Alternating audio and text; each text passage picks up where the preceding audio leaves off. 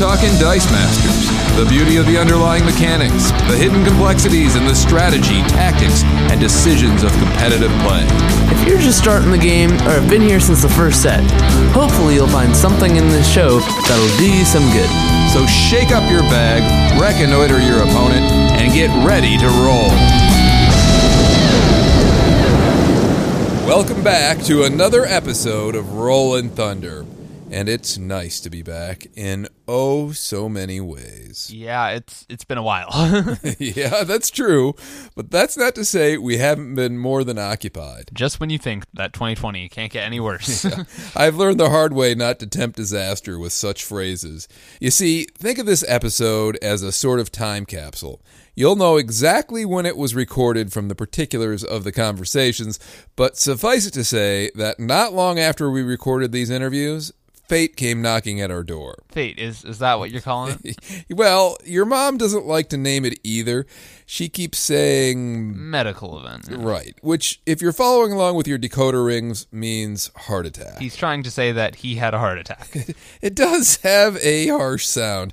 Fittingly so, I must say. At any rate, I have to take this moment to publicly acknowledge you as the hero of the day. Oh yes, thank you, thank you, thank you. I just happened to be there. well, that's not entirely true, and thank God you were there. See, I was working at the computer, wishing that I hadn't wolfed down that bowl of cereal earlier, when I decided to go to the bedroom where the air conditioning actually works to try to get a hold of myself and things just went from bad to worse. What I originally thought was just a really bad case of indigestion turned into shooting pains ripping through my chest and into my arms. I started thinking about calling 911 or even putting on my socks, and I wasn't sure I was going to be able to do either of those things. Fortunately, I was barely able to get my socks and shoes on, and thank God you were out in the other room playing piano. You just came out and said, "Drive me to the hospital." no pressure for a guy who's driving with a learner's permit, right? I mean, I was just like, okay, forty miles an hour down Kenter, you know, because you wouldn't tell me what was going on. I was like, oh, okay, well, something's up. So I just, we, we started driving and so we're going to take San Vicente, we're going to take Montana, how we're going to do this. And then we went to UCLA and it all worked out. Yeah, well, halfway there, you know, stubborn people can be stubborn to the bitter end. I think halfway there, I started to feel a little bit better and I started to try to talk you out of driving. I thought you started going thinking, oh, maybe I should just go home and stuff. And fortunately, what did you say? Uh, we're going to the hospital. You're like, well, it's just indigestion. I think you know it's really not a big deal. Why why risk going to the hospital? So much COVID, so much COVID everywhere. If we just go to the, the urgent care center, maybe it won't be an issue. I was like, we're, we're going to the hospital. yeah, and a good thing too. So you not only drove me there, but you talked me out of doing something incredibly stupid after that. And then you had to drive yourself home alone, even though you're supposed to have another registered driver accompanying you in terms of your learner's permit. You definitely were the hero of the day. I was certainly worried about you and uh, about the whole learner's permit thing. The way the way my, my perspective on the matter is that I'm supposed to have my license by now. I just haven't been able to take the test yet because COVID. So that's that's my understanding of things. Even if as a technicality, it's not the truth. Fair enough. Was it? Were there any events on the ride home, or was it easy peasy? Uh, it was pretty easy. Yeah, that was it. well, fair enough. Anyway, I, I, I spent some time in the hospital, and thanks to the miracles of modern medicine, I, like Tony Stark, am back on my proverbial feet. Sorry about that, folks. At any rate, that's why this episode is a time capsule. Right. You're going to hear an evergreen interview that we recorded on location after an event at Comic Hero U in Fullerton, where St. Louis's very own Craig Hubner was able to join the crew. One of the great things about living in Southern California is that it's warm enough for us to play outside and socially distance with masks. So, with a lot of care and precautions, our scene has been able to stay active during this COVID crisis. And my heart goes out to anyone out there who's listening who has, you know, experienced this incredible wave of sorrow that's really struck the world. You know, we've been fortunate that we've been able to, with a kind climate here, to carry on safely. But anyway, I wanted to take Craig's visit as an opportunity to dream about a time after the vaccine comes out when local scenes across the world can hopefully get back up on their feet. I was hoping to imagine a time and a place when local one big weekends can safely happen again, and to even begin thinking about the necessary steps that'll eventually be required to restart local scenes. Unfortunately, things have gotten a lot worse COVID wise since we recorded this episode. That's true, but maybe Lekujije sometime next year. So that's the first part of this time capsule episode. Part two, we talk shop with Ron Hopkins, aka Ron PXPX, about his relatively new YouTube channel and about his Rush team. So hopefully you'll find all this stuff useful and entertaining. So without further ado. All right, welcome back to Rolling Thunder, and today we have with us some uh, very esteemed guests. We've just finished a really fun tournament here in the Fullerton area, and returning to the Southland, to his home stomping ground, Mr. St. Louis himself, Craig Hubner. I'm looking at you over there, my man. Welcome home. Thank you very much. it is wonderful to be here. I do mean this wholeheartedly. It's a little piece of paradise, so I'm so glad to be back. Well, welcome, welcome. When you emailed a couple weeks back and asked if we were playing, it was a great excitement to to help get his tournament set up. And, and the person who did that was here on our left, Robert Tamilowitz, aka the Archivist. Robert, Good welcome evening, again. Thank you, thank you, thank you. How's everyone tonight? And how's everyone out there in uh, Rolling Thunderland? well, we're we're still rolling. The thunder's a little quieter than it's usually been, but uh, you know it's all good. So tonight, so, I so we're social distance for everyone on, on listening to us. yes, we're like we're literally you know in different corners of the room here. We've been playing and socially distancing and masking. Now, probably I'd say 12 feet apart. Robert's hidden behind a Street Fighter 2, and Craig is behind Marvel vs. Capcom. two Marvel vs. Capcom two. But we're, Just 'cause we're it's not a Roman numeral doesn't mean it doesn't count. yes, but we're here to talk a little Dice Masters. I couldn't pass up the opportunity when I had two of the all-time veterans of veterans. When you talk about veterans here, we're talking capital V here. These guys have been oh, playing Goodness. since the very get-go. We're old. And well, we're we're all old here, with, with the exception of Luke in here. but I wanted to talk a little bit. You know, right now, thank God there has been an online scene, given the situation with the pandemic and and everything else, and it's allowed people to keep playing. But at the same time, I'm hearing a lot of folks start talking about like, hey, maybe this just should all move to online altogether, and that kind of made my heart flutter a little bit because I think as much as the online scene has been great, the local scenes have really, for me, have been the lifeblood and really where the most of the fun happens. And I wanted to talk to these two guys about not only that thought, but how to go about setting up a local scene or how that might happen again. We kind of have to reimagine it as we come out of this thing. But, you know, we've been playing a lot of drafts recently. We've been able, because we're in Southern California, we've been able to play outside of the store with social distancing and masks, and we've been able to have our local scene continue and go on. But a lot of places aren't. A lot of places kind of had to regrow anyway. So I, I thought maybe we could get our kind of hive minds together and, and talk about where you guys might see local play happening because I, for me that still is the lifeblood of the community. Craig, why don't, we start with you? What, what what any thoughts? Yeah, well, you know what? I would really start with in trying to track with what you were saying, Arj, is that maybe I'm naive, but I feel that it truly was the Dice Masters product itself that really did start the scenes that I was able to be part of in St. Louis. I, I think that the the game itself offered just that perfect balance where there were some wonderfully great players with us in St. Louis that really enjoyed the true strategy of the game, the absolute tactics of being able to adjust to play while the game state was ever evolving. And they could really manipulate things to the most advantageous results that they could get. And I think that that uniqueness that was in the game built those opportunities to have the community. And then once people were really comfortable playing with each other in the groups that were really built, I know I saw the evolution of those groups not be just about Dice Masters, but about music, about miniature painting, about other board games, and about the, the friendships that grow out of that and the other experiences that people could have together. Yep.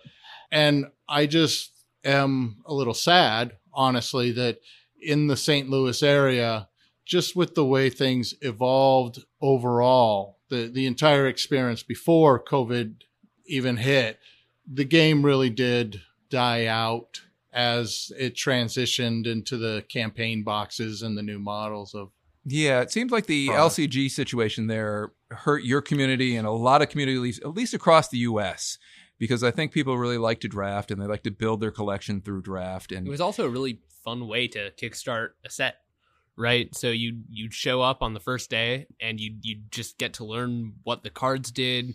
It also is a lot more fun when you would first open the set because online you can't really draft. Some people say that Well, you can't. can. You can technically speaking, but it's really not the same. And when you draft, every card has a secondary value now, right? So when you hear people talking about this card's good, this card's bad, they're usually just talking about it from a constructed perspective, and they don't consider the value of a card in draft uh, in terms of its overall merit. So they say this card is a coaster, but in draft it's not. These sets are also built for draft. Unfortunately, you know, with coronavirus, draft wouldn't be happening right now, anyways. But I think it's that's another reason why the local scene is so important. Drafts get people coming back, and people say like, well, it's impossible because all the people dropped out our local scene has here in southern california has fluctuated in size over the years but we have people coming back who dropped out years ago coming back now with infinity gauntlet some new players some old players who haven't come back but it's not impossible to start new scenes it's not impossible to regenerate old scenes and i think draft is a great way to facilitate that because there's no time like now to get people coming back unfortunately coronavirus sucks but well, you know here's the thing: is like you know we got that perfect storm of the LCG situation and then Corona on top of it. But I'm trying to think that I'm wondering if to take a look at it for the long term here. Like, and we know that this isn't going to last forever, but it may be if we start putting in germinating the soil now, a new scene may spring up. I know there's a scene in Pasadena that's recently just sprung up. This draft set is great. I mean, if you haven't had a chance to draft this one, it's a great, great draft. It's one of the better ones that's out there, and I, I I'm I tip my hat to Europe. I, I'm looking forward for you guys to play this. Robert, what's your thought on on on all of this? Well, we kind of covered a lot of lot of uh, questions here, but I've been fortunate, like Craig just said. I played with the St. Louis group when they were still active, and what was nice when I was traveling a lot for work, it was nice to travel to a city that I knew there was a group there, and I'd email and say, "Hey, what time?" and Craig would, "Hey, come on over at six, seven, whatever time you all started. I can't remember." And I'd be there, and we did a Deadpool draft. Was the first event I did in St. Louis but it was so nice to just travel to a city and you knew that there was a group there that you can play. So to go to the part of the question about a scene, we have been an active group since 2014. That's how long we've been active. When AVX came out, the starter sets and the, the gravity feed for that, our biggest question there was trying to get the dice because it was just so hard to get those sets early on because they just didn't print enough. WizKids didn't anticipate the great demand there was going to be with AVX. So we were hustling around to get the dice, even to find sidekick dice. Now I have three big containers of sidekick dice at home, you know, but back in the day you couldn't even find them. But we also had a store, which we're sitting in right now, that supported the game. And I think that's a big key to a scene because I, I read online and I hear what people are saying on Discord or read what people are saying on Discord. It's like my store won't buy the product. And it's unfortunate. And I understand the realtor side. They don't want to invest, especially in these times where sales are really tight, revenue's tight. They don't want to invest a lot of money in Dice Masters. But we've been very fortunate to have a store that totally supported the game. With the exception of COVID, we've had a continuous Thursday night Dice Masters for six years. So, and it's been an influx of players. I would say we now have a core group of about 10 people, but at some times it was up to close to 20. I know the St. Louis crowd was a good dozen plus. Craig, you can correct me if I'm wrong, but there was a lot of players that were there too. And it was just like bowling once a week, right? You, you went out and you did it. So, but that's the first thing to start. Next, you have to have a tournament organizer, a TO, that has the passion for the game and goes that extra mile to just keep everything organized. And it's not just showing up at the time at the place.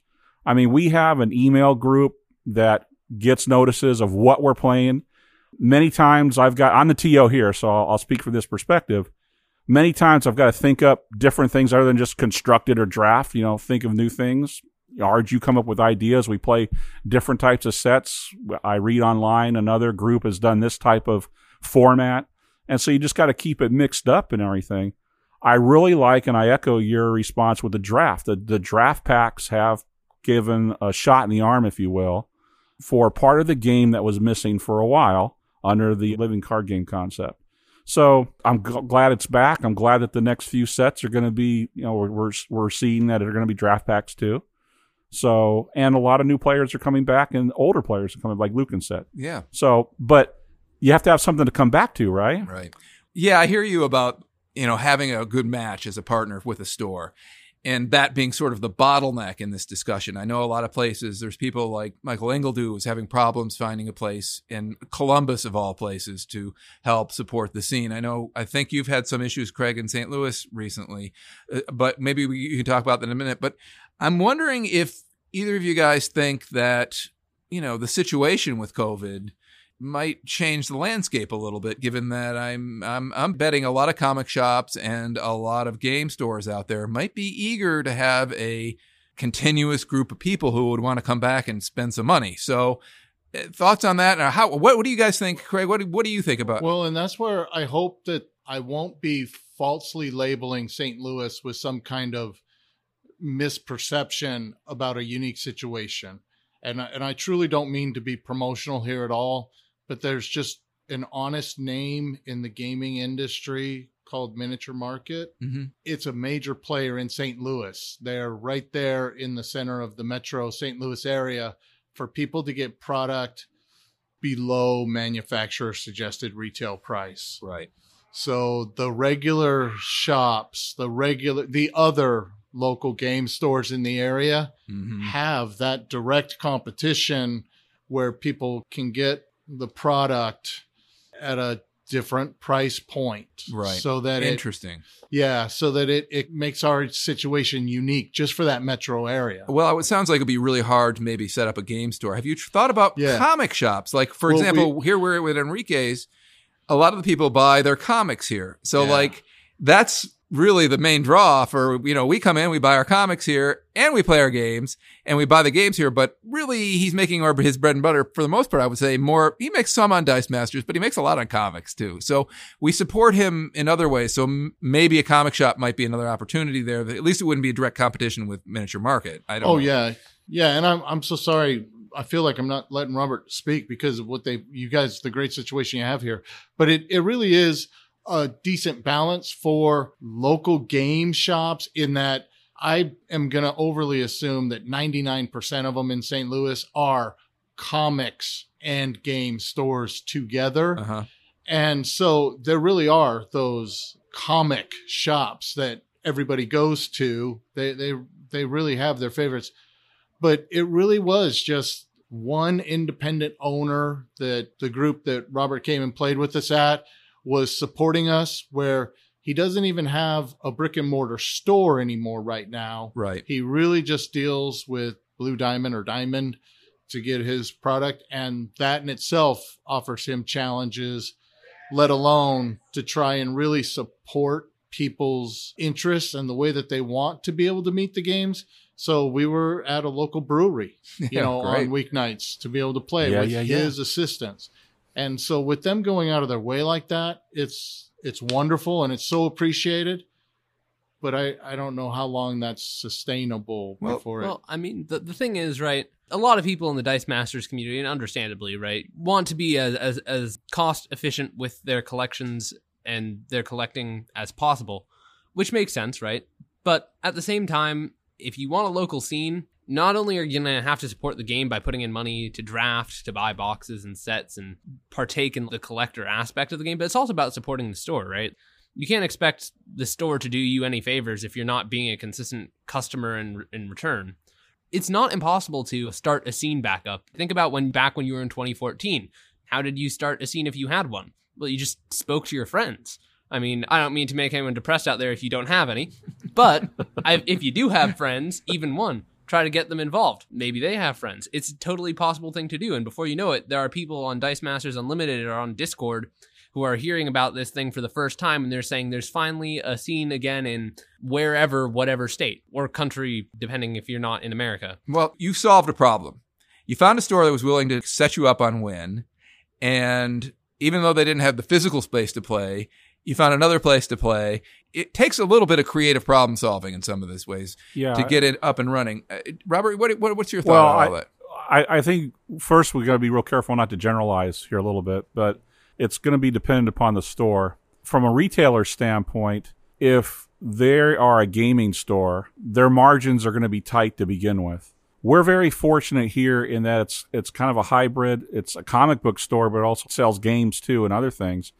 So since the scene we have here, we're able to get discounts on product because we're loyal customers, if you will. So the store's not making as much in the margin with regards from retail to manufactured suggested retail price from wholesale.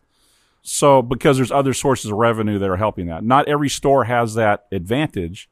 So to say, well, gee, my store isn't giving me a discount, so I'm not going to support them. Well, they can't probably afford to give you a discount. So you had to kind of look at it that way. We're blessed, it, first of all, in Southern California with weather pretty much most of the year. It's very temperate. Well, now it's very hot. But for the most part, we don't have like if you're back east or even in the Midwest, like St. Louis, you know, there there's actual seasons and weather and can't be outside playing Dice Masters. Here we don't necessarily have that problem most of the year. And that's the same thing that a lot of restaurants are going through right now. It's can't put a lot of people in a small space anymore because of social distancing and what have you. And a lot of game, uh, especially comic book type stores and smaller game stores, don't have the space to put two or three or four tables up. So, and they don't have any space outside to do that. We're, we, number one, we have a big store here, but also to give everyone an idea, we have an AMC theater that straddles this store on, you know, there's two multiplex. And right now the theaters are closed down. So we pretty much have almost a whole mall space, if you will, to, to set up outside and put tables up and everything. Now that's going to change when the theater opens, but we have other places we can put tables and what have you. But we can do things outside. A lot of places can't do that probably all year round, nor do they have a space inside to do it. So those are all factors that you have to look at.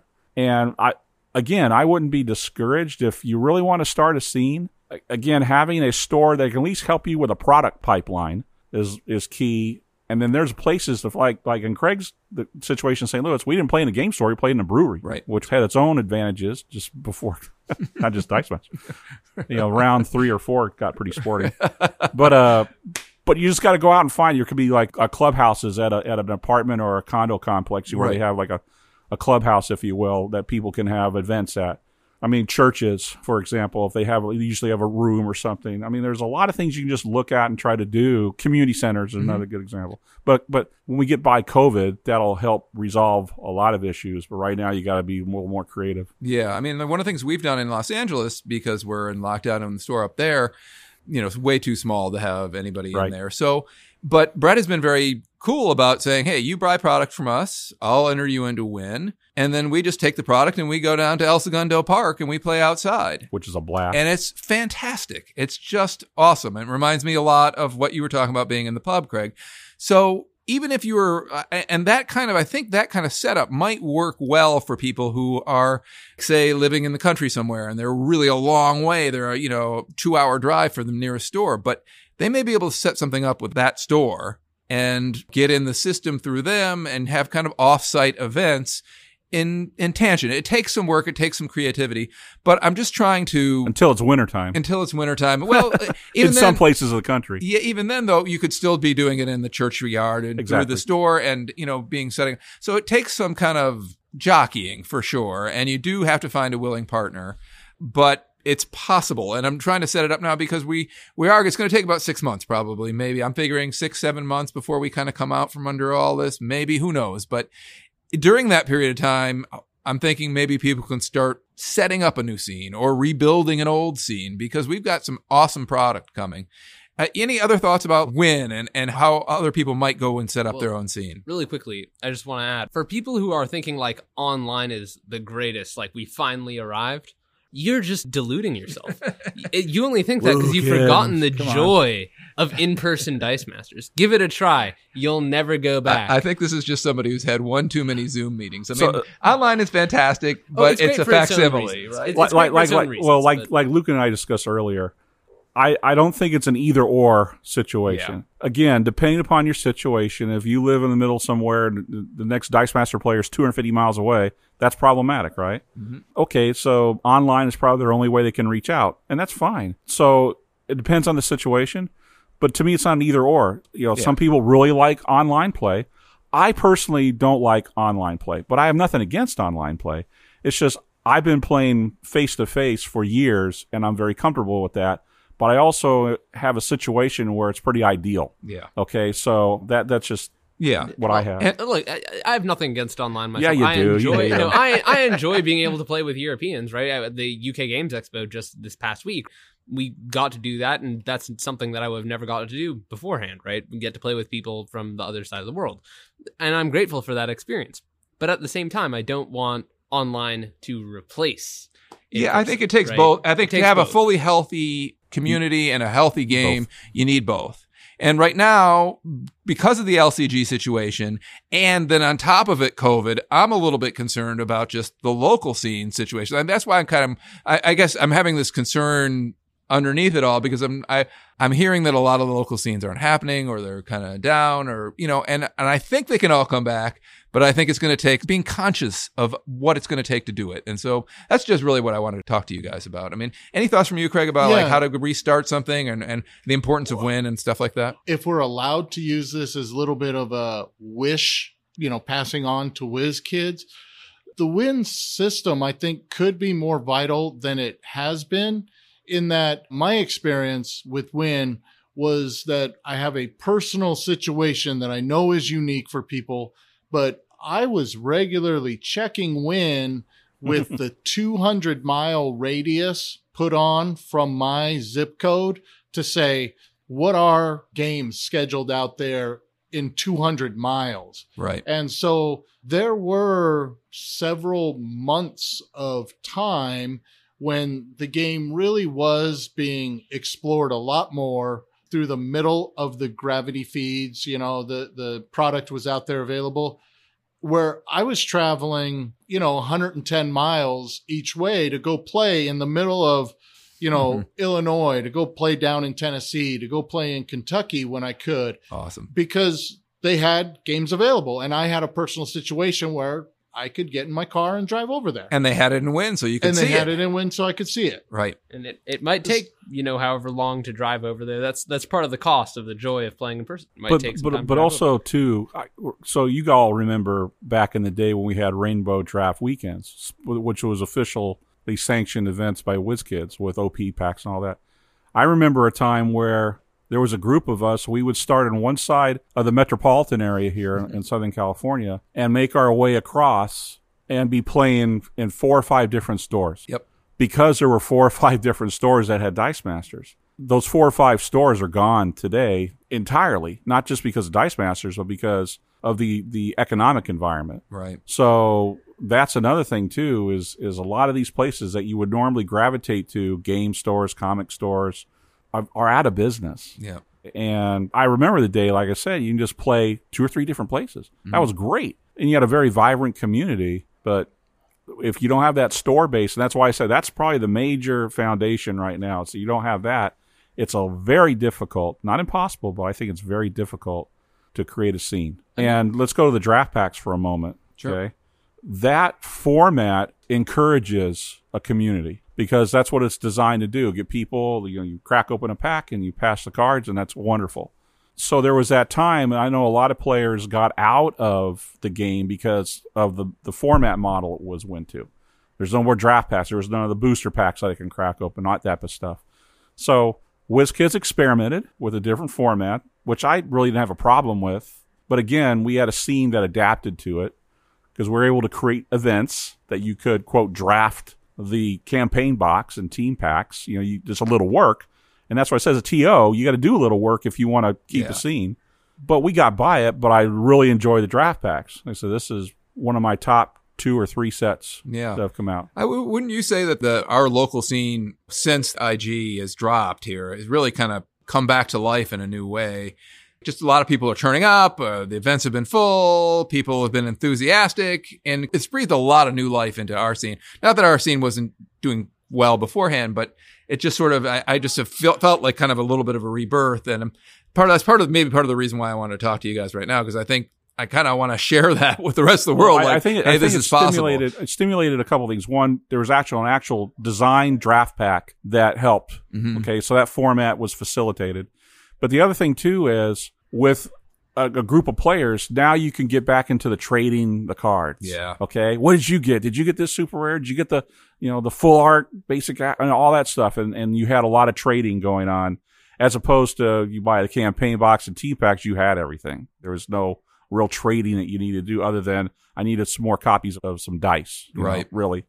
But here, the the trading piece of it really spurred the collector's part, and that also brought people back in, and I think brought more interaction because people were looking to fill their collections. So for those people that only invested in maybe one display or just a couple of draft packs, they had a lot of ground to, to fill in a collection. Yep. So naturally, you're going to have those people show up to get the draft pack and fill in those holes. It's the most fun way to fill in your collection, honestly. It's really a blast to play that way. And then you have to play with cards that you might not otherwise play with, and you discover things like, wow, this works like this. I hadn't thought of that, you know?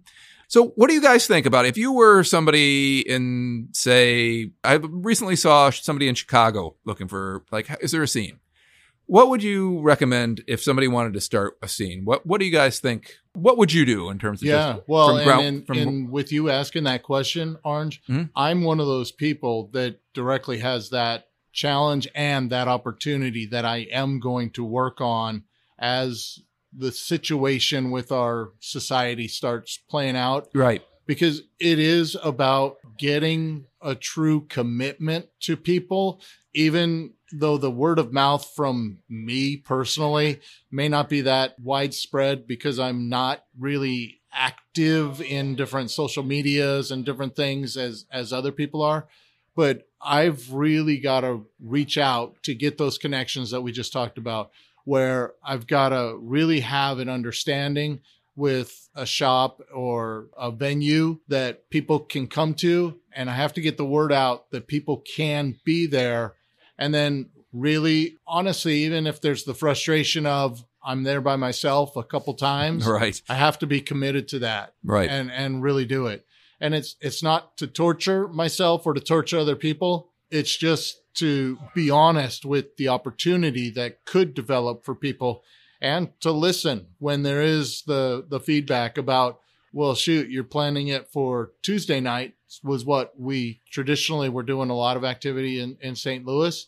Okay, but now for people that would be interested, maybe the weekend, you know, you have Right. to just be listening to the to the feedback you're going to get. Right. The other thing for people who are looking to start a scene is don't don't sell the game itself short. The game will pull a lot of weight, right? You'd be surprised if you just talk to your friends, people who you'd be the last people you'd expect to be interested in Dice Masters. The game pulls its weight really well. What the Mississippi crew, one of them figured out about the game. They showed it to all their friends. It was very contagious. They all play now. They don't even have a venue within like really in their entire half of the state is what they said, right? They have to drive to the next state over, which is Tennessee in order to get the product. But the game will pull its weight. If you can get the community started, that's going to make getting a store a lot easier. What do you guys Right. think about demo days and things like that? What what, what do you guys think about demo Well, days? uh, so there's a couple of different targets here. I, I let's distinguish this. First of all, this is a game like many other games. So you're going to be competing in that marketplace for, and I'm talking about new players that never played Dice Masters before. So there's many pros and cons to that. Some people are very turned off by collectible card games. I don't want to be collecting stuff, and they just don't want to enter into that. And that was kind of the purpose of WizKids kind of going into the campaign box mode was you didn't have to worry about that aspect. And can we bring players? Some players are very excited about collecting.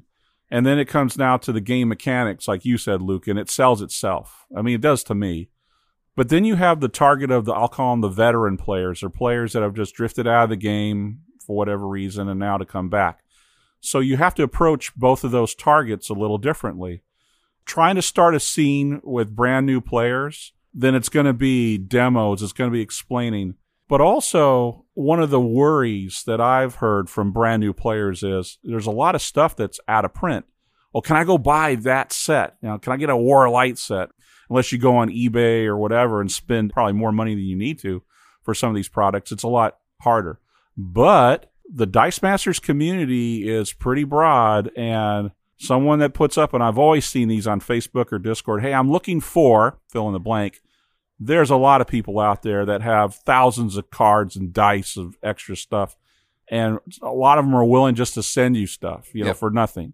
So lean on that community. All right. If you're trying to start a scene, if you got new players that like some of the, I want the old DC or Marvel, whatever their proclivity is.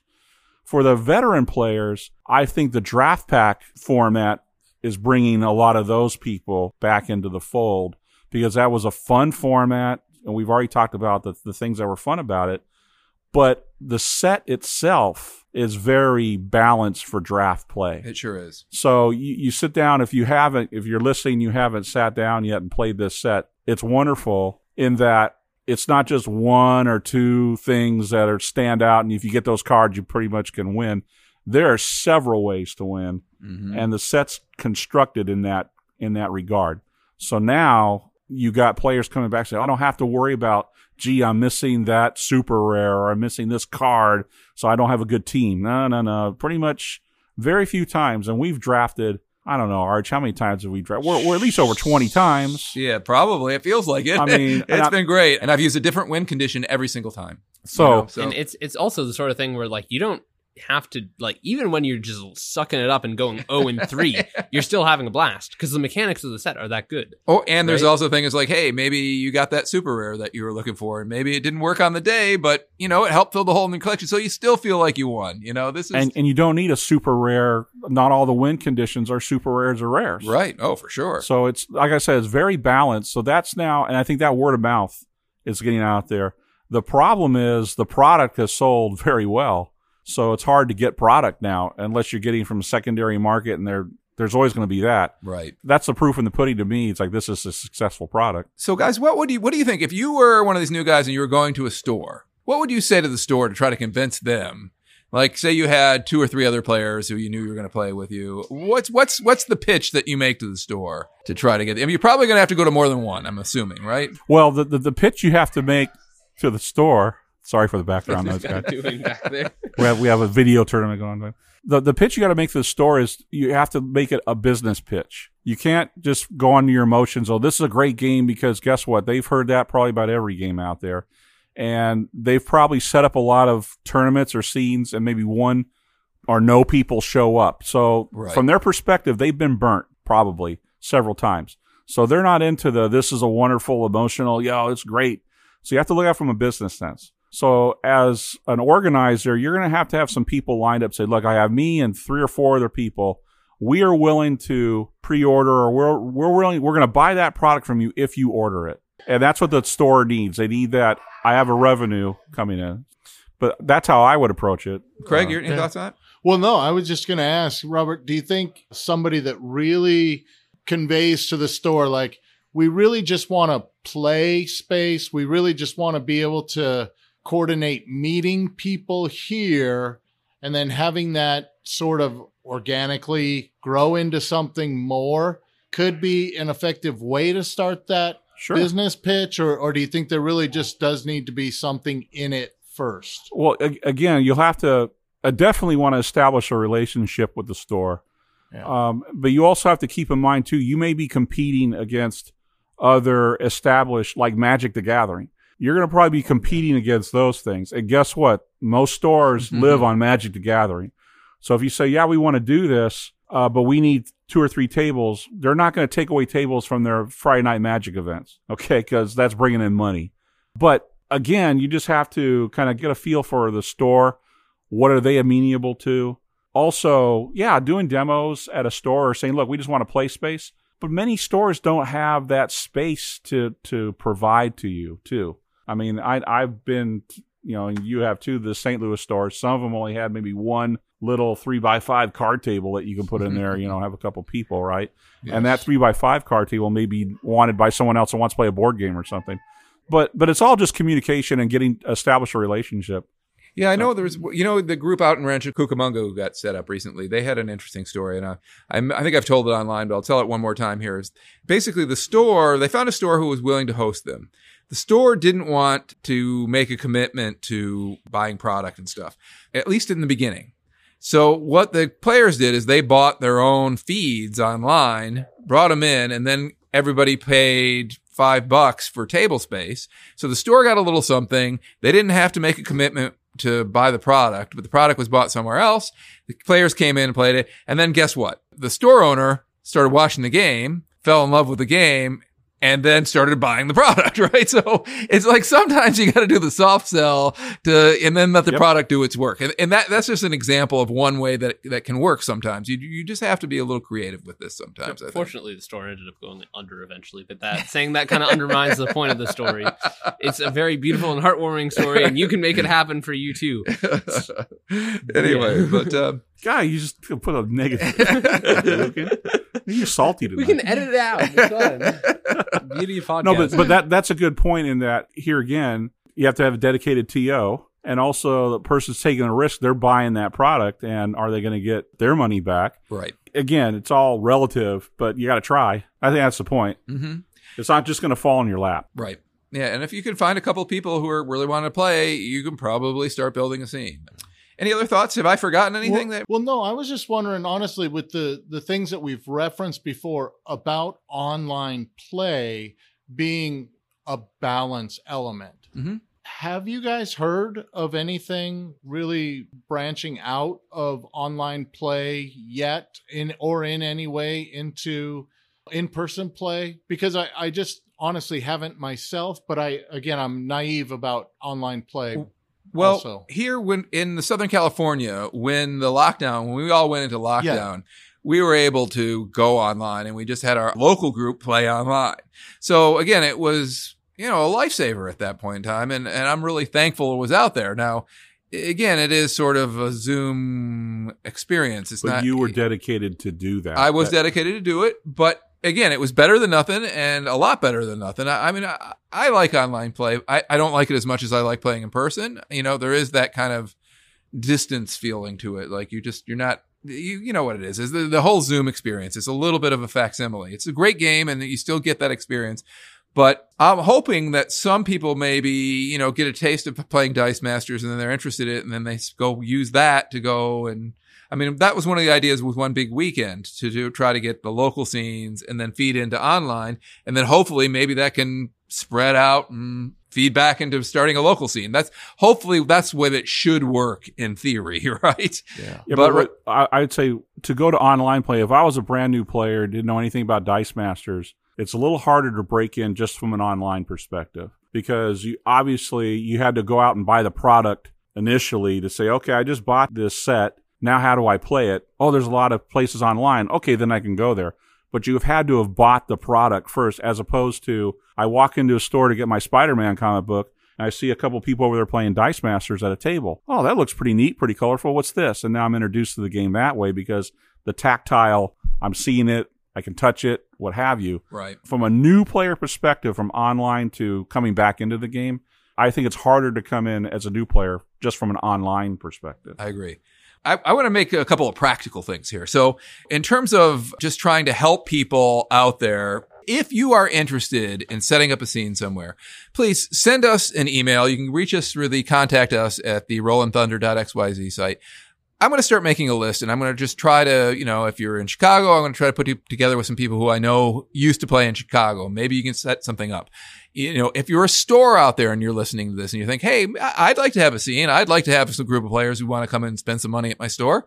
Send us. We'll put it, put your name on the list and maybe we can start a list going and try to generate some heat uh, as we come into this next phase. You know, Craig, I'd be interested in if we could vicariously check in on you and see how things are going in St. Louis and maybe help you, you know, set up shop somewhere there too. Uh, you know, anything. Oh yeah, well, absolutely. And the real problem that you and Lucan will have for the rest of your life is because I've met you at so many events.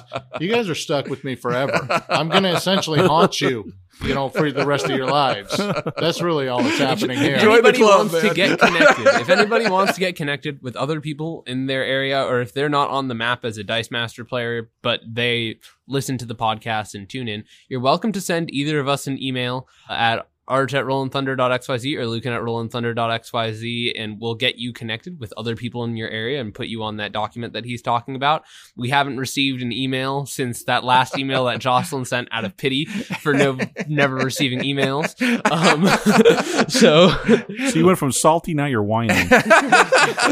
you know what? Every, everything is negative in comparison to, to, to you, Robert. the paradigm of human expression. oh, but but also I want to mention that there is on the Dice Coalition there is uh, I think in community underneath there there is yes. a list of stores. Now I don't think it's been updated in a while, so it might not be accurate, but it's a place to start at any rate.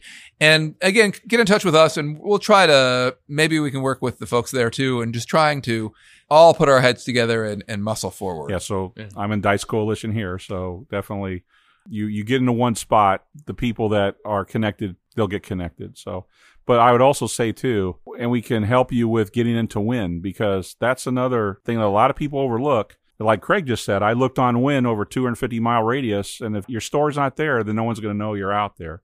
So that's probably the prime spot, at least for this game, to at least have your location noted. Yeah, and also it, it lets WizKids know that you're playing the game. That's so, what they used to look at when they sent out who's going to be part of WKO events. Right. And when they decide to print more material and more games and all that kind of stuff. So getting in the win is really critical, I think, and helpful for the community as a whole. So all of this stuff, I think if we can all get on board and start rowing, it, will be good for the game and just good for the community. And again, like Craig was saying and like Robert was saying, you know, some of my best friends were made right here playing Dice Masters that I wouldn't have known them otherwise. Mm-hmm. And, you know, so it's so much richer than just the game. And the game is incredibly rich in and of itself, but the community and the opportunity to get together weekly or biweekly or monthly even is, yeah. is, is just invaluable. So, Thank you guys for, for being here. Yeah, I remember when Lucan was just this high. yeah. He was just a little kid playing Dice Masters. Look, he's, he's, he's, getting red. His face is turning red.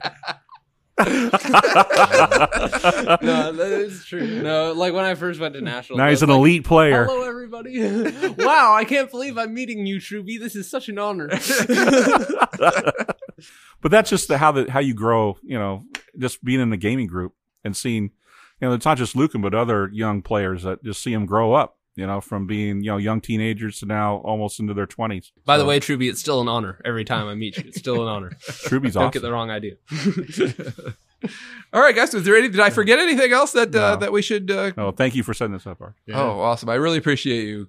And uh, Craig, well, you know, safe journeys home, man. Yeah. Well, thanks for having me. But I do want to take a half a second, if you don't want to edit this out, because the three of you were so gracious to do the EarthX online tournament because that was my one and only online play experience.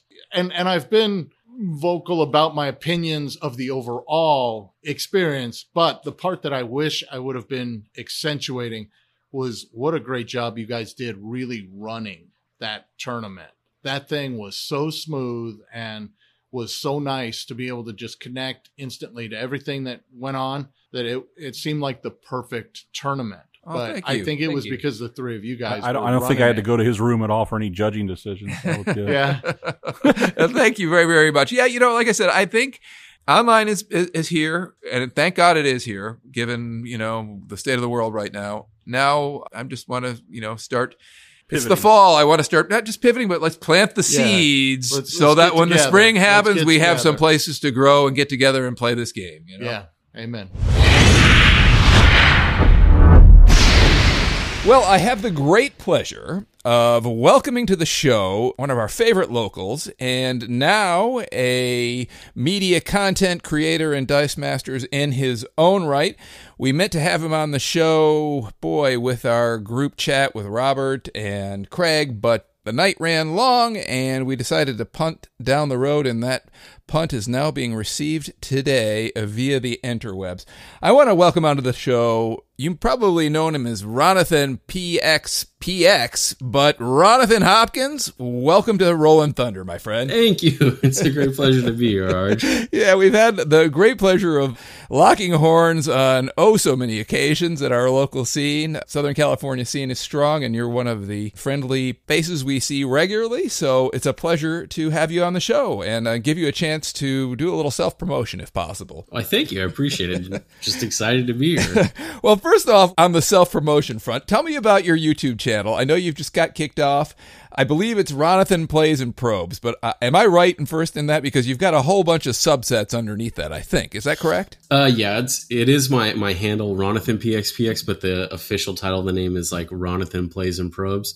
So I try to go with something with the alliteration that just kind of rolls off the tongue. Right, right on. And what you know, I'm an old man here, so what's PXPX? So growing up, uh, I was into uh, punk rock music, and so one of my favorite bands is called MXPX, and so they had a song called PXPX, which stood for "Poking at Ya Punks." so that's kind of always just been my handle ever since uh, high school.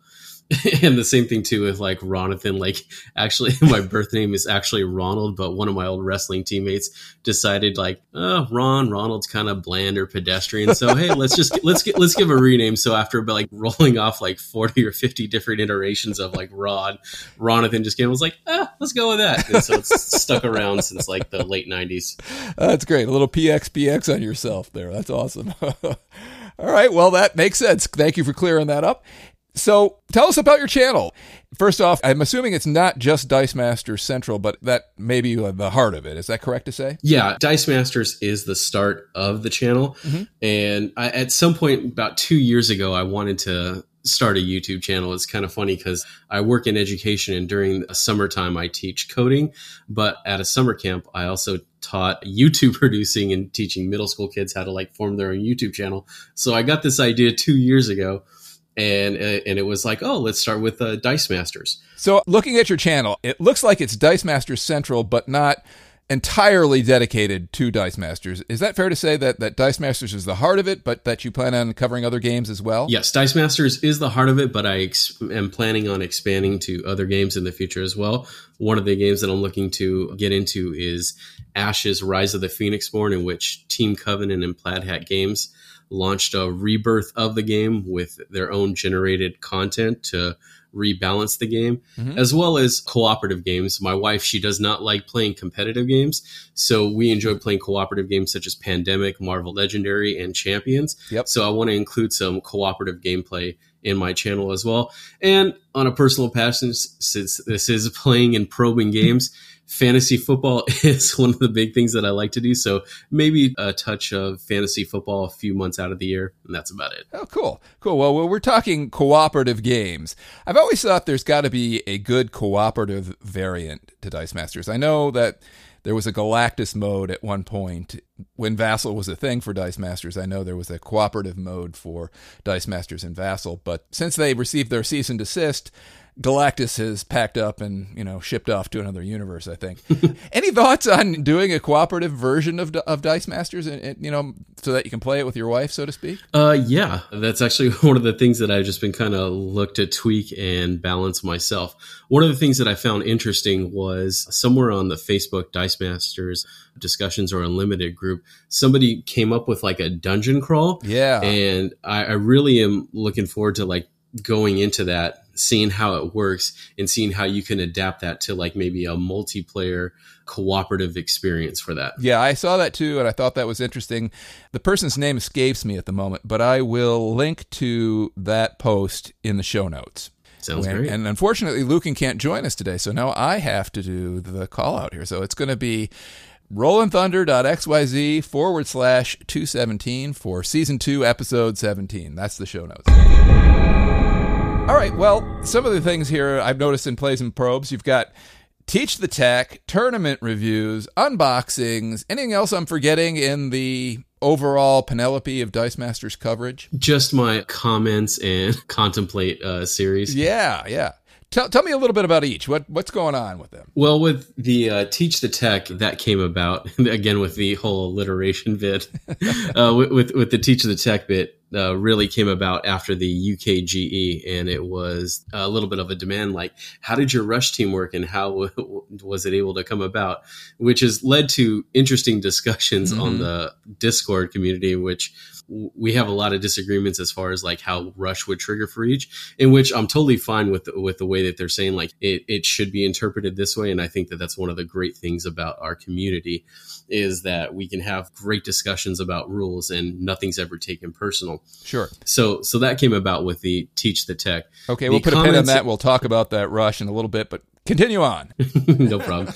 Uh, so, along with the comments and contemplate, at some point, I wanted to do something revolving around the state of gaming.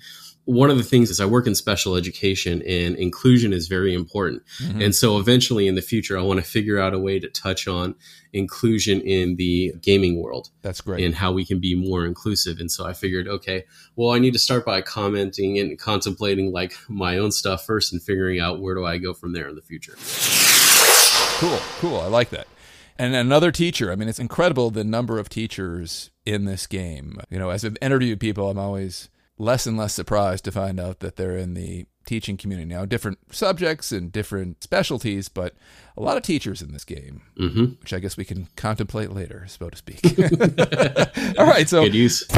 and then uh, you've got Teach the Tech that came off of the Rush, and we got tournament reviews as well. Is that fair to say? Yes, tournament reviews and tournament previews. So I did a preview for the UKGE Mhm. as well as a way for us to support the Ministry of Dice as well as other local content creators. One of the things that I put in there is a lot of the times we buy our product from our friendly local game stores, the FLGSs. Yep. And one of my comments in there was just like, hey, we should be supporting content creators that same way, just like that, because, you know, they're helping bring people to our community. They're helping our community expand as well as just continue our growth and discussions within the community. So that happened with one tournament preview. And then along with what happened at the UKGE, there was the tournament review of that, in which I plan on doing preview for this week's upcoming Canadian Nationals, as well as a review of what happened in the Canadian Nationals. Right on. Okay. Well, I salute you there, and I can't fail but to mention Patreon, by the way. If you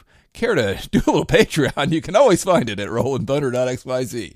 Uh, so Yes, now that I've taken a little moment to plug myself, uh, the, the last thing I noticed on your thing was was uh, unboxings as well. Am I missing anything else? And you want to talk a little bit about that? Uh, yeah, I mean, the unboxings is just pretty straightforward. Like, hey, we got our product out there. Just people who just enjoy like seeing like, ooh, what what what does the product come out? Even if it's blind product in which all the product is going to be different, you know, people get excited about like, ooh, what super rares are they going to pull out from there? Especially now with these full art cards.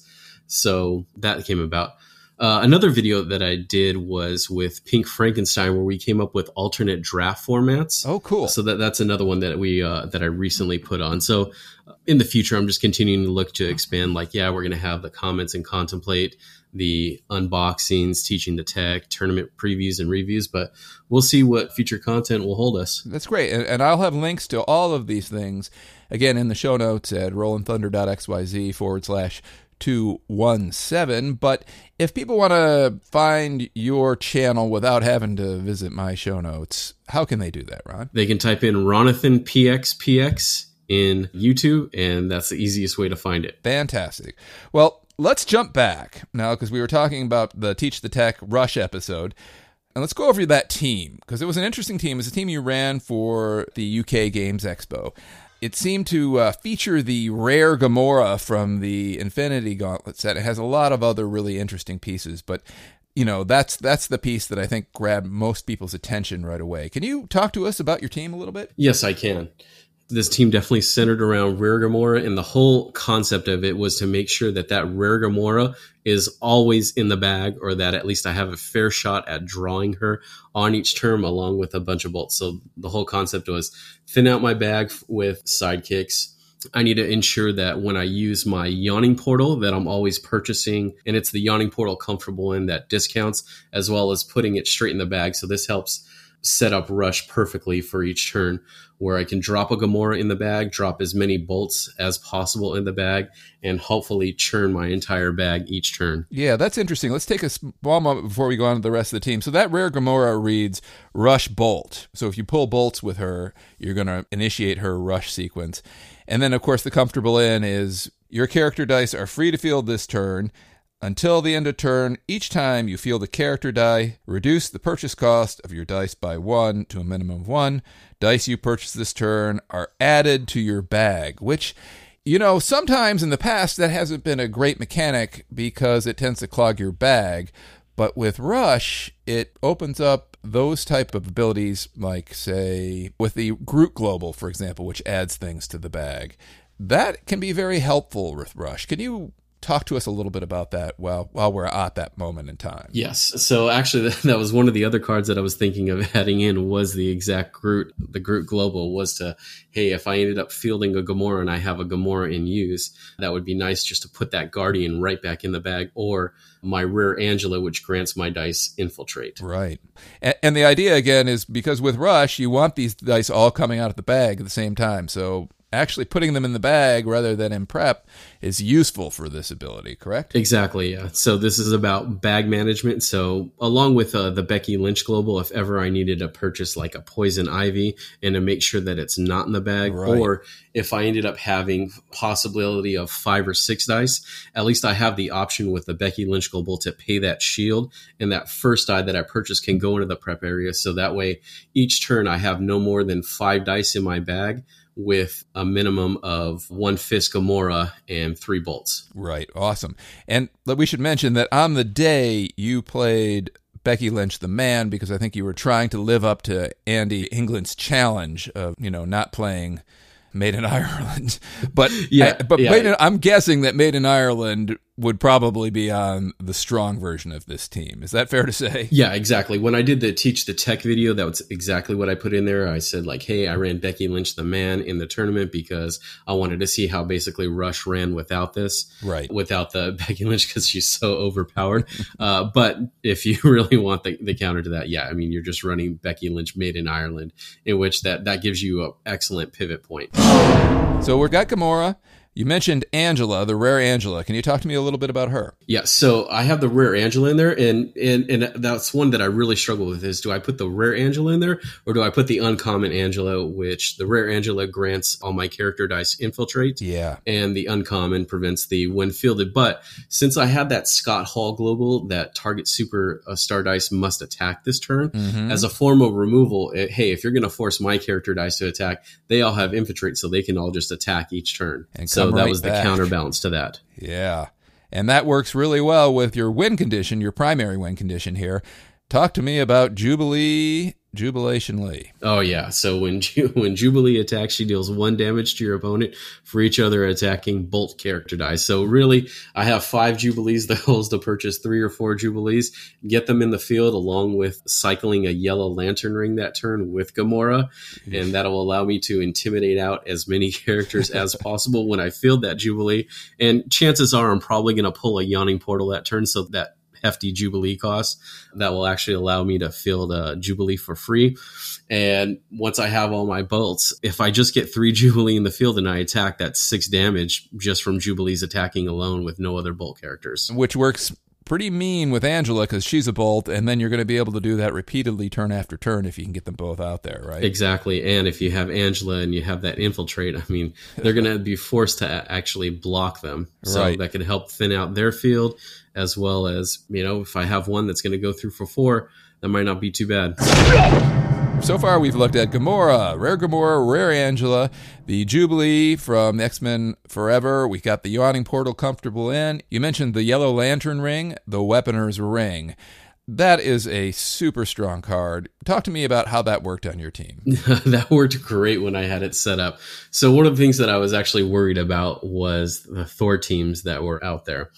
So, when my opponent on my turn can use their collector global to deal me two damage, mm-hmm. if I can cycle my yellow lantern ring and intimidate out their Thor, that's something that I was able to actually prevent that two damage from happening, as well as if you're running God Catchers, which God Catchers uh, were the most in that tournament, I believe, yeah. for WinCon. I mean, once you intimidate out a Godcatcher token, it's pretty much done. It's gone. Yeah. Yeah. So yeah, so it's gone according to the Fizzle rules. And, and along with that, I also had Poison Ivy Red in there. Mm-hmm. So comboing Poison Ivy Red with that Scott Hall Global yeah. that forces them to attack. So if I can force that Godcatcher die to attack each turn, and I have my Poison Ivy out there, which she'll take no damage, and she gets deadly from a non-villain attacking her. Yep. Those were just two different ways that I was able to remove Godcatcher tokens. On the day, what did you find was more effective? Or were you able to use a combination of both? Uh, the most effective thing, uh, realistically, it, it, was it was just about bag management because pretty much when they saw my team that I had both poison ivy and I had the yellow lantern ring, Yeah. they pretty much pivoted away from their god catchers. As Shadow Meld was saying, he looked at my team and he said, "Yeah, this is the team that I have to play Thor against." So, Right. so he pivoted immediately to Thor and went with his Thor strategy. Well, it's interesting. So you were talking how important bag management was on this team, and we saw Becky. We've got Rush, and then you also have for basic actions, Walk with Elias was the first one, which is some more bag management, and it's got that Heimdall global of pay a mask and once per turn. On your turn, add two sidekick dice from your use pile to your prep area, and then you had invulnerability with pay a bolt target character guy gets plus 1A, and I'm assuming you were using that because you had tons of bolts to pump your characters when they finally did swing, right? Exactly. All right, well, so you said it's all about bag management. So walk us through your purchase order and how ideally you would like to this to all go off and fire. Right. So yeah, bag management's the most interesting part because the two games, uh, the two rounds that I lost, rounds four and five against uh, Shadow Meld and Ben Scott, was when at one point I looked in my bag and I had eight dice in my bag and I was screwed because my bag management was off. However, though, basically what I wanted to do is turn one, I wanted to purchase either a yawning portal or a yellow lantern ring. Why? Because it's a cheap two cost bolt and that way I can get it cycling throughout just to be prepared for later on for my final push. Turn two, that was always the one where I needed to make sure that I needed to prep over a yawning portal as well as walk with Elias because by the time turn three started, I needed to make sure that I was rolling seven dice. So that way I have the best chance to field two sidekick dice to reduce my purchase cost by two, get a Gamora and as many bolts in the bag by turn three, and then just start firing off my win cons right after that. Got it. It seems to me, like as I'm just kind of looking at your team here, the danger might be in all of this is is not rolling a mask term two to not get that walk with Elias, or potentially whiffing yawning portal or rolling yawning portal, but then not rolling a character or a sidekick. And, I saw that come up against Shadow Meld, but against other teams, I mean, luckily for you, I think Collector was very popular on the day, so you probably could have fielded a sidekick if you were fortunate to roll Yawning Portal. Did, did either of those events did, was that a problem for you during the day in terms of consistency, or, or were you able to kind of get through that without too much problem? Yeah, I anticipated p- people bringing the collector as well as people bringing Clayface. I knew that those mm-hmm. are going to be the two highest forms of ramp and bag thing that were going to be out there. So I figured I didn't need to put one of those on my team. The one thing that I was concerned was not having intellect devour on my team to spin down one of my sidekicks. That that was more of the bigger concern was playing without intellect devour. But there were a couple of games I know against. I think my game against James maybe I, I know it was one of the ones that I won that it didn't roll on my turn three like I wanted it to. And so Right. at that point, it became the pivot as to where, okay, I need to prep over a bolt character die and hopefully get my bag in its correct state within two turns. So that way I can just survive and hold on and then push for my final win con four or five turns after that. Right. Yeah. It feels like you don't want to have to buy two yawning portals on this team if you can help it, right? Um, that, that's not necessarily a bad thing. I know at some point I do have two yawning portals going in and out, but but it's but it's at separate times. So so but but it's all about adjusting. Like, hey, if that yawning portal doesn't roll turn three, you got that Becky Lynch global, and hopefully I can be able to purchase uh, to prep over either an Angela or prep over a Poison Ivy to hold me over for a few turns. And it sounds like you were counting on when you were rolling those seven dice that you were going to roll a couple of sidekicks to discount Jubilee down to one.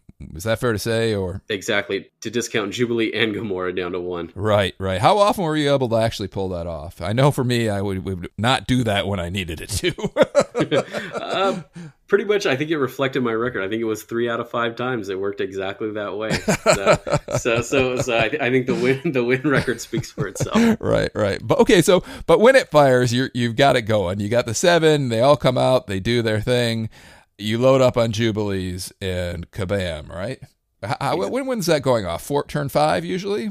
Uh, yeah, it's definitely wanted to finish off by turn five with Becky Lynch. If I had Becky Lynch made in Ireland on there, Mhm. then that's definitely when it would for sure. Like that's that's the kill turn is turn five.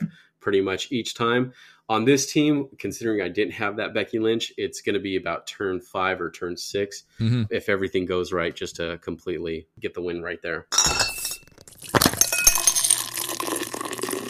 Now that we're here, let's let's talk Rush because this team, uh, at least the way you originally conceived it, was built on, I would say, a literal reading of what the Rush mechanic is written as currently on the uh, Dice Masters keyword page. Let me just read it so that we have it in front of us, so to speak. It says, "Rush. If you draw this die during your clear and draw step." Draw and roll an extra die for each die of the indicated type drawn during that step. And it seems to me that the way you played this team matched the literal definition of what's written there. It seemed to, to fire off per die, according to this. And usually when they talk die and not character, it's each unique die. The trouble is, is that Stephen from DM Armada, Stephen Cookus, had had a conversation, I believe, behind the scenes with some of the folks at WizKids, and he was given the indication that rush triggers per character, so that once a character starts rushing, it doesn't matter how many dice of that character you draw, that character only triggers one rush sequence so there seems to be a discrepancy here. Can you talk about a little bit about your experience with? You've had some conversations with people. Am I forgetting any, missing anything in this conversation? Or uh, what was it? James from DM United. He's the one oh, where they had the advance ruling for his dice fight, mm-hmm. Where he had the advanced rolling that rush would trigger per character. Right. In which in the tournament this came about during my round three matchup because it hadn't occurred in my round one or round two matchup, and it was against Joe Vega from uh, CR Game Room in which Ryan from there he came on and he said no, it wouldn't trigger uh, that way. But then we had from the Ministry of Dice Chris come on and he said yes, rush would trigger exactly per die, not per character. And I can see why there would be some discussion, especially because if you literally read the the keyword, it seems like it would be per die. But you know, Stevens had this conversation, so and you know, I'm I'm, I'm sure he he is reporting it as he heard it, so that that kind of nerfs it a little bit. But you're kind of caught in the in in the crossfire, so to speak. yeah, I mean, I mean that's that's not a problem. I mean, this is not necessarily. I mean, luckily, like my standing didn't affect like any prizing or anything. I was just Right. outside of the top three. Right. So and and there were great players uh, that, that finished ahead of me. So so I have no qualms about if it would have been ruled that way, like in the match. If Chris would have came in during my match against Joe and said no, it doesn't trigger that way, Mhm. I would have been totally fine with that. I think I was already planning ahead to accept the nerf ability, but Right. I feel I feel that this team can still fire off as is with it being just basically a true false statement like this character has the rush. So this it, it's still effectively I think it's still a better version of Swarm because you don't need to have that character necessarily out and with somebody like Gamora who has two four attack sides on her level 2 and level 3 sides she can be a pretty hefty hitter uh, when you need her to be. Interesting. Yeah, it definitely limits some of the explosiveness of the keyword for sure. I mean, a lot of it. You're not going to necessarily get your whole bag, but you're going to get some. I'm interested to get other people's thoughts on, on the differences between Rush and, and Swarm. I mean, the good news about Swarm is that your bag gets a little less clogged, but the good news with Rush is, you know, you can have this explosiveness that might not happen with Swarm if if your Swarmer gets knocked out of the field, say. Exactly. Yeah, that's exactly why I think I prefer Rush over Swarm because everything is contingent upon making sure that that character is not only in the field zone, but that that character also has their text. Right. And that character has not been draxed as to where, like, oh, you can no longer purchase extra ones of those and your swarm would not go off. Yeah, that's a good point too. So let's talk a little bit about making rush work. You've talked a lot about, you know, how bag management is critical, and you mentioned not having more than five dice. Reiterate the reasons why for that, and any other lessons learned in your training with rush to this point would be helpful, I guess. So with Rush, I feel you're going to need one of three cards to make sure that you can control your bag. It's either going to be Walk with Elias, Atlas, or it's going to be Villainous Pack. Mhm. So you need to at least be able to remove dice out of your bag so that way you can set up Rush later on, or thin out your sidekicks. Probably throw in the collectors in, in there as well too. Honestly, I feel that if you're going to run Rush, Yawning Portal Comfortable in is the perfect companion Right. because of that because hey dice are going directly into your bag this can work with big entrance as well too uh, because dice do go directly into your bag so that would be the alternative hey if you can't run yawning portal comfortable in you can run big entrance but then that would only discount your dice by one for each turn. Why I think the reason why I say no more than five dice per bag is because you want to make sure that you're drawing the four dice that you need. So if I have already one sidekick die in my bag, I need to make sure that I purchase two Gamoras and two bolts so that way I can guarantee that my rush is going to at least trigger once. Yep. So, but if you have no dice in your bag, you can just go ahead and purchase that Gamora and three bolts, and you're just going to guarantee to rush at least three dice from your use pile. It's an interesting way to think about it. You know, you're trying to get all the chaff out, all the sidekicks out, so you can get your rush characters in. So you need to kind of have something that thins your bag, but then something that fills your bag with the characters you want that are going to rush together.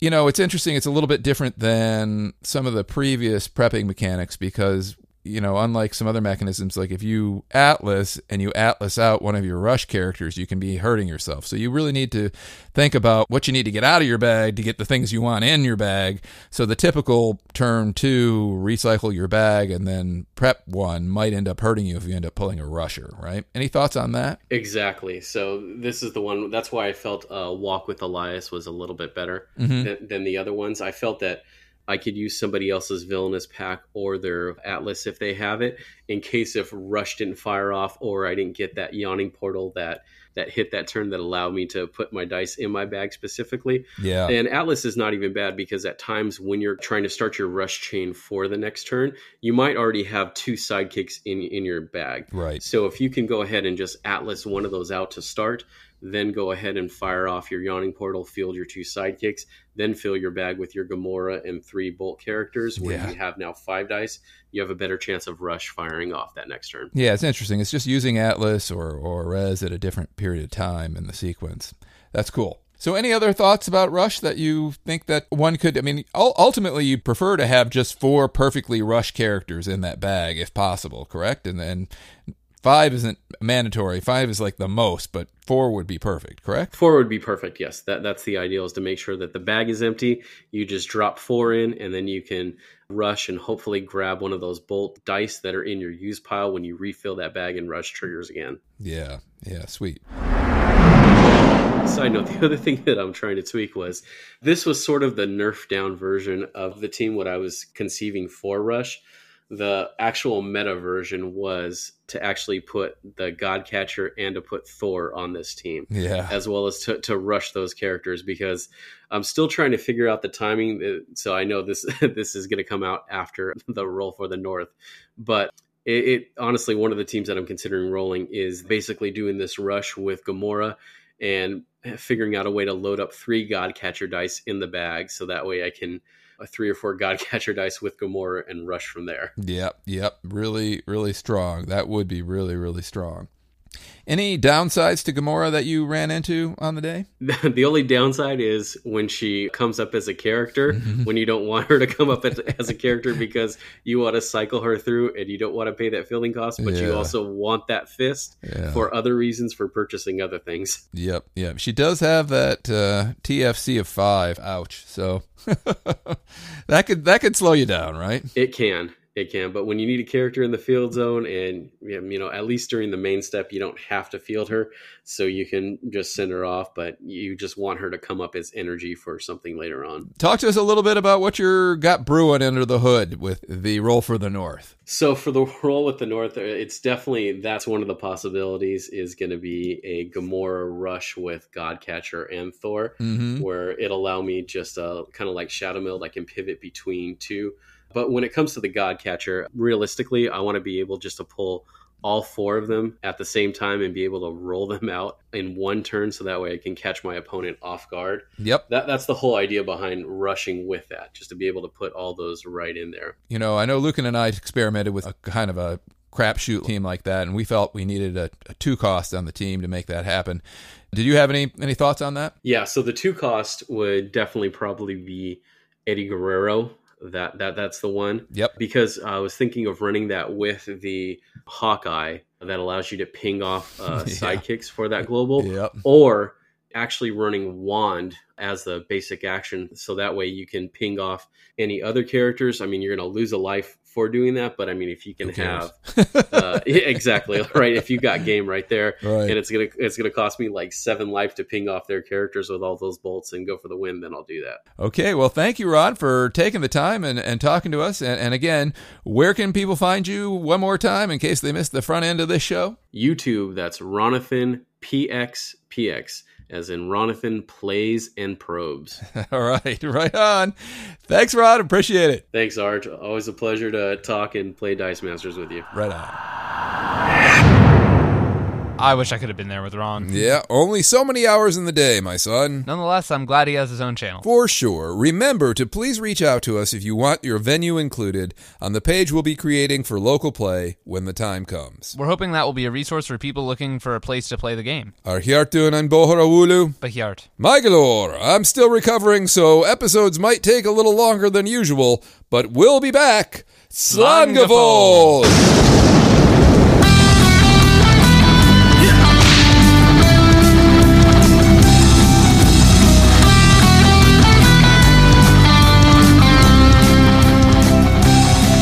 Well, that's the end of turn five, my friends, and it's time for the final clear.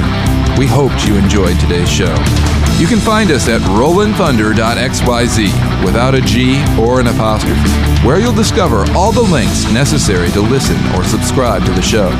You can also reach us by email at arj or lucan at rollinthunder.xyz. Our theme music was created by Jesse Weiner. We're in no way affiliated with WizKids, other than we love and celebrate the game of Dice Masters. So keep on rolling, August Nar Lagagia the Lao. We'll be talking again in two weeks' time with another guest. So stay tuned, enough said.